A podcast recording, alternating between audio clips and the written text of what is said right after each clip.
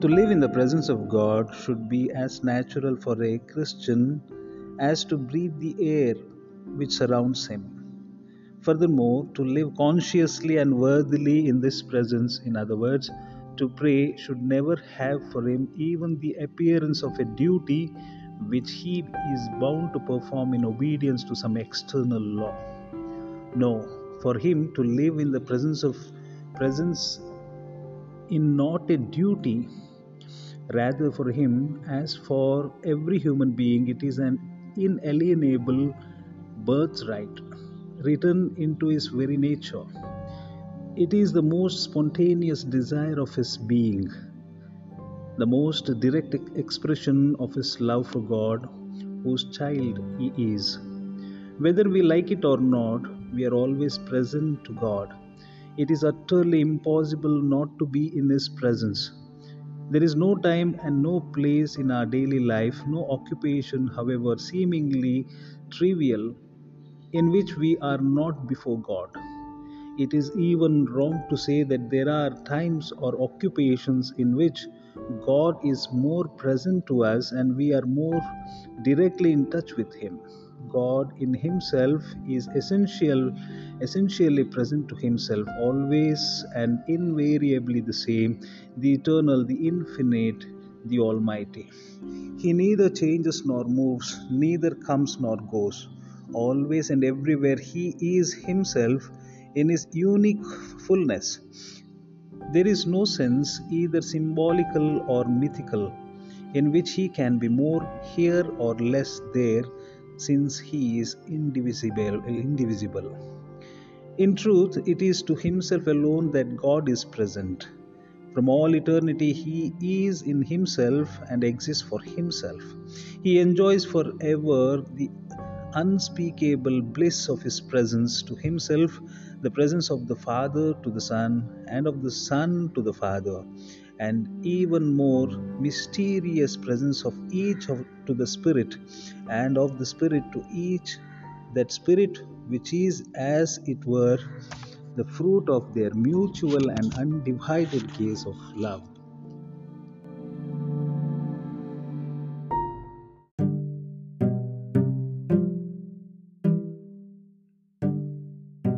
ಯಾಜಕನಾಗುವವರು seminary ಎಂಬ ಶಿಸ್ತು ಸಂಯಮದ ವಿದ್ಯಾಮಂದಿರದಲ್ಲಿ ಓದುತ್ತಾ ಪ್ರಾರ್ಥಿಸುತ್ತಾ ಯಾಜಕನಾಗುವ ಹೆಗ್ಗುರಿಯನ್ನು ತಲುಪಬೇಕು. ಆ ದಿನಗಳಲ್ಲಿ ಆಟ ಪಾಠಗಳ ನಡುವೆ ನಮ್ಮದೇ ಹವ್ಯಾಸಗಳ ನಿಧಿ ಶೇಖರಣೆ ಆರಂಭಗೊಳ್ಳುತ್ತದೆ. ಅವುಗಳಲ್ಲಿ ಸಂಗೀತ, ಹಾಡುಗಾರಿಕೆ, ಓದುವ ಹವ್ಯಾಸ, ನಟನೆ, ಸ್ವಲ್ಪ ತಮಾಷೆ, ಹರಟೆ ಎಲ್ಲವುಗಳೊಂದಿಗೆ ನಮ್ಮ ವ್ಯಕ್ತಿತ್ವ ಬೆಳೆಯುತ್ತಿರುತ್ತದೆ. ನೋಡಿದರೆ ಭಯ ಹುಟ್ಟಿಸುವ ಕೆಲವು ಯಾಜಕರ ಪಾಠಗಳು ಎಷ್ಟೇ ಪ್ರಯತ್ನಿಸಿದರೂ ಅರ್ಥವೇ ಆಗೋದಿಲ್ಲ. ಆ ಸಮಯಗಳಲ್ಲಿ ಕೆಲವು ಪುಸ್ತಕಗಳು ಅಂದರೆ ಬೆಂಗಳೂರು ಮಹಾಧರ್ಮ ಕ್ಷೇತ್ರದ ಫಾದರ್ ಕಾಣಿಕೆ ರಾಜು ಅವರು ಬರೆದ ಹತ್ತನೇ ಭಕ್ತಿನಾಥರು ಆತ್ಮವೊಂದರ ಕಥನ ಸ್ಟೋರಿ ಆಫ್ ಎ ಸೋಲ್ ನನ್ನ ಕೈ ತಲುಪಿತ್ತು. ಅವರು ಬರೆದ ಆ ಪುಸ್ತಕಗಳು ಬಹಳ ಬೇಗ ಓದಿ ಮುಗಿಯುತ್ತಿತ್ತು, ಏಕೆಂದರೆ ಅಷ್ಟು ಇಂಟ್ರೆಸ್ಟಿಂಗ್ ಆಗಿತ್ತು. ಸುಮ್ಮ ಕುಸುಮ ಕಿರಿಯ ಪುಷ್ಪ ಏಸುವಿನ ಸಂತ ತೆರೇಸಾ, ಈಕೆಯ ಜೀವನ ನಿಮ್ಮ ನಿಮ್ಮ ಮುಂದಿಡುವಾಗ ಆಕೆಯ ಒಂದು ಮಾತು ಹೀಗಿದೆ. ಪ್ರೀತಿಸುವವನು ಲೆಕ್ಕವನ್ನಿಟ್ಟುಕೊಳ್ಳಲಾರ.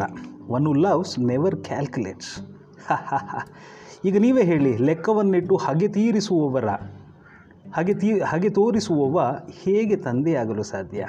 ಬಲಿಪೂಜೆ ಅರ್ಪಿಸುತ್ತಾ ಕ್ಷಮಿಸು ಕ್ಷಮಿಸು ಕ್ಷಮಿಸು ಎಂದು ಹೇಳಲು ಹೇಗೆ ಸಾಧ್ಯ? ದೇವರೇ ಬುದ್ಧಿ ನೀಡಬೇಕು. ಕಿರಿಯ ಪುಷ್ಪ ಸಂತ ತೆರೇಜಳರನ್ನು ಲಿಸಿಯೋಕ್ಸ್ನ ಸಂತ ತೆರೇಜಳೆಂದು ಅಥವಾ ಬಾಲಯೇಸುವಿನ ಕಿರಿಯ ಪುಷ್ಪ ಸಂತ ತೆರೇಜಳೆಂದು ನಾವು ಗೌರವಿಸುತ್ತೇವೆ. ಈಕೆ ಜನಿಸಿದ್ದು ಇಸವಿ ಸಾವಿರದ ಎಂಟುನೂರ ಎಪ್ಪತ್ತ್ಮೂರರ ಜನವರಿ ಎರಡರಂದು. ಫ್ರಾನ್ಸ್ ದೇಶದ ಅಲೆಂಕಾನ್ನಲ್ಲಿ ಆಕೆ ಜನಿಸುತ್ತಾಳೆ. ಆಕೆಯ ಹೆಸರು ಮರಿಯ ಫ್ರಾನ್ಕೋಯಿಸ್ ತೆರೆಸಾ ಮಾರ್ಟಿನ್. ಅಪ್ಪ ಲೂಯಿಸ್ ಮಾರ್ಟಿನ್ ಗಡಿಯಾರ ತಯಾರಕ ಹಾಗೂ ಆಭರಣ ವ್ಯಾಪಾರಿ. ಅಮ್ಮ ಮರಿಯ ಅಜಿಲೇಯಿ ಗುರಿನ್. ಒಂಬತ್ತು ಮಕ್ಕಳಲ್ಲಿ ಬದುಕುಳಿ ಉಳಿಯುವುದು ಐದೇ ಮಕ್ಕಳು. ಅಂದರೆ ಮೊದಲನೆಯ ಮಗು ಮೇರಿ, ಎರಡನೆಯವರು ಪೌಲಿನ್, ಮೂರನೆಯವರು ಲಿಯೋನಿ, ನಾಲ್ಕನೆಯವರು ಸೆಲಿನ್ ಹಾಗೂ ಐದನೆಯವರು ಈ Maria Francoise Teresa Martin. Maria Francois Francoise Teresa Martin ತನ್ನ ಮೂರನೇ ವರ್ಷಕ್ಕೆ ತಾಯಿಯನ್ನು ಕಳೆದುಕೊಂಡ ದುರ್ದೈವಿ ಮಗು ಮಗು. ಆ ಅಘಾತದಿಂದ ಹುಟ್ಟೂರಾದ ಅಲೆನ್ ಕಾನ್ ತೊರೆದು ಲುಸಿಯುಕ್ಸ್ ಎಂಬ ಊರಲ್ಲಿ ಕುಟುಂಬ ವಾಸಿಸುತ್ತದೆ. ಕುಟುಂಬದಲ್ಲಿ ಭಕ್ತಿ, ಸಂಪ್ರದಾಯದ ವಾತಾವರಣವಿದ್ದುದರಿಂದ ಆಕೆಯ ನಾಲ್ಕು ಸಹೋದರಿಯರು ಕಾನ್ವೆಂಟನ್ನು ಸೇರಿ ಸಿಸ್ಟರ್ಗಳಾಗುತ್ತಾರೆ, ಕನ್ಯಾಸ್ತ್ರೀಯರಾಗುತ್ತಾರೆ. ಈಕೆಯು ತನ್ನ ಹದಿನೈದನೇ ವಯಸ್ಸು ವರ್ಷದಲ್ಲಿ ಅನಾರೋಗ್ಯದ ನಡುವೆಯೂ ಕಾರ್ಮೆಲ್ ಸಿಸ್ಟರ್ಸ್ ಕಾನ್ವೆಂಟ್ ಸೇರುತ್ತಾಳೆ. ಕಾನ್ವೆಂಟ್ ಸೇರಲು ಆಕೆಗೆ ವಯಸ್ಸಾಗಿರಲಿಲ್ಲವಾದ್ದರಿಂದ ಎರಡು ಬಾರಿ ಆಕೆಯ ಪ್ರವೇಶ, ಪ್ರವೇಶಾತಿಯನ್ನು ತಿರಸ್ಕರಿಸಲಾಗುತ್ತದೆ. ಆದರೆ ಆಕೆಯ ಉತ್ಕಟ ಬಯ, ಬಯಕೆಯಲ್ಲಿ ಚಳಿಗಾಳಿ ಮಳೆಯ ನಡುವೆಯೂ ಧರ್ಮಾಧ್ಯಕ್ಷರ ಬಾಗಿಲನ್ನು ತಟ್ಟಿ ವಯಸ್ಸು ಹದಿನೈದು ಆಗದಿದ್ದರೂ ನನ್ನ ಬುದ್ಧಿಯ ಉದಯದ ಉದಯದಿಂದ ನಾನು ಕನ್ಯಾಸ್ತ್ರೀಯಾಗಬೇಕೆಂಬ ದೃಢ ನಿಲುವಿನ ಉತ್ತರವನ್ನು ಧರ್ಮಾಧ್ಯಕ್ಷರು ಕೇಳಿ ತಬ್ಬಿಬ್ಬುಗೊಳ್ಳುತ್ತಾರೆ. ಸಾವಿರದ ಎಂಟುನೂರ ಎಂಬತ್ತೇಳರಲ್ಲಿ ತಂದೆಯೊಂದಿಗೆ ಇಟಲಿಗೆ ಪ್ರವಾಸಕ್ಕೆಂದು ಹೋದಾಗ, ಸಾವಿರದ ಎಂಟುನೂರ ಎಂಬತ್ತೇಳು ನವೆಂಬರ್ ಇಪ್ಪತ್ತರಂದು ಜಗದ್ಗುರು ಹದಿಮೂರನೇ ಲಿಯೋರವರೆಡೆಗೆ ಕಣ್ಣೀರಿಡುತ್ತಾ, ನಿಮ್ಮ ಜೂಬಿಲಿಯ ಗೌರವಾರ್ಥ ಹದಿನೈದನೇ ವರ್ಷದ ನಾನು ಕಾನ್ವೆಂಟ್ ಸೇರಲು ನಿಮ್ಮ ಅನುಮತಿ ಬೇಕೆಂದಳು.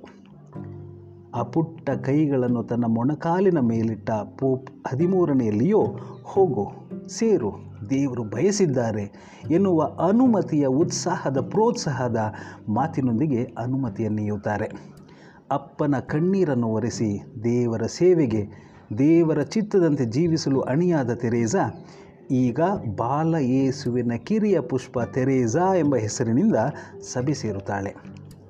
ಆಕೆಗೆ ಅನಾರೋಗ್ಯದೊಂದಿಗೆ ಹಲವು ತೊಂದರೆಗಳಿದ್ದವು, ಕಷ್ಟಗಳಿದ್ದವು, ಬಾಧೆಗಳಿದ್ದವು, ಸೈತಾನನ ಭಯಾನಕ ಆಕ್ರಮಣಗಳು ನಡೆಯುತ್ತಿತ್ತು. ಆದರೆ ಪ್ರಾರ್ಥನಾ ಶಕ್ತಿ, ಪರಪ್ರೀತಿಗೆ ಒಲಿದ ಕ್ರಿಸ್ತನ ದರ್ಶನವು ಆಕೆಗಾಗುತ್ತಿತ್ತು. ಆಕೆಗೆ ಶಿಲುಬೆಯ ಸಂತ ಯೋಹಾನ ಆಧ್ಯಾತ್ಮಿಕ ಕ್ಯಾಂಟಿಕಲ್ಸ್ಗಳು ಪ್ರೀತಿಯ ಜ್ವಲಂತ ಜೀವಗಳೆಂಬ ಪುಸ್ತಕಗಳು ಬಹಳ ಇಷ್ಟವಾಗುತ್ತಿದ್ದವು. ಬಾಲ ಯೇಸುವಿನ ಕಿರಿಯ ಪುಷ್ಪ ತೆರೇಸಳಿಗೆ ಯಾವುದೇ ಕೆಲಸ ನೀಡಿದರೂ ಅದು ಚಿಕ್ಕ ಕೆಲಸವಾಗಿರಲಿ, ದೊಡ್ಡದಾಗಿರಲಿ, ಅದನ್ನು ಪ್ರೀತಿಯಿಂದ ನಿಭಾಯಿಸುತ್ತಿದ್ದಳು. ಅದನ್ನು ಲಿಟಲ್ ವೇ, ಚಿಕ್ಕ ಮಾರ್ಗ, ಪ್ರೀತಿಯಿಂದ ಎಂದು ಕರೆಯುತ್ತಿದ್ದಳು. ಚಿಕ್ಕ ಮಕ್ಕಳಂತೆ ಜೀವಿಸಿದ ಬಾಲ ಯೇಸುವಿನ ಕಿರಿಯ ಪುಷ್ಪ ತೆರೇಸ ತಾನು ಬಾಲ ಯೇಸುವಿನೊಂದಿಗೆ ಆಟವಾಡಬಹುದಾದ ಚೆಂಡು ಆಗ ಬಯಸಿದಳು. ಬಾಲ್.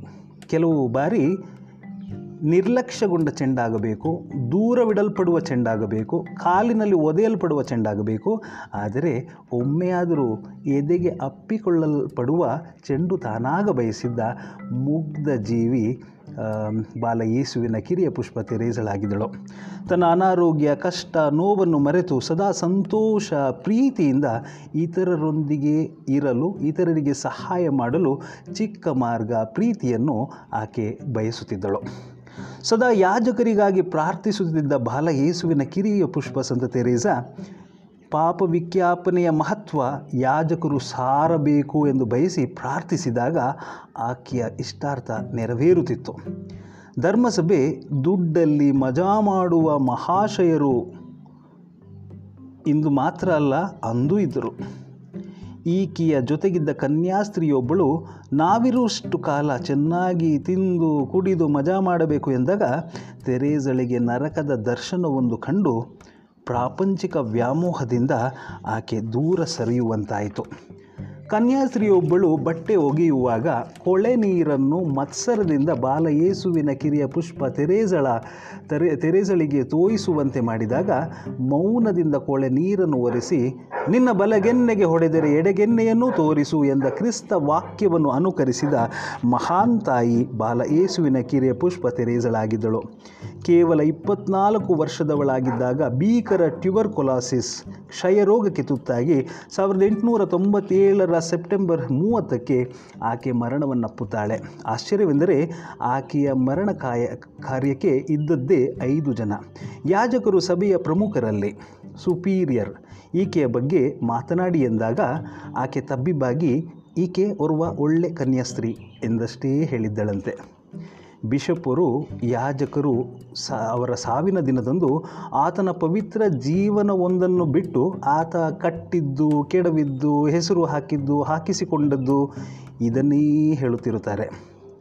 ಇಲ್ಲಿ ಏನೂ ಹೇಳಲಿಲ್ಲ ಎನ್ನುವ ಬಾಲ ಏಸುವಿನ ಕಿರಿಯ ಪುಷ್ಪ ಸಂತ ತೆರೇಸಳ ಬದುಕು ಸಾವಿರದ ಒಂಬೈನೂರ ಇಪ್ಪತ್ತೈದಕ್ಕೆ ಸ್ಫೋಟಗೊಳ್ಳುತ್ತೆ.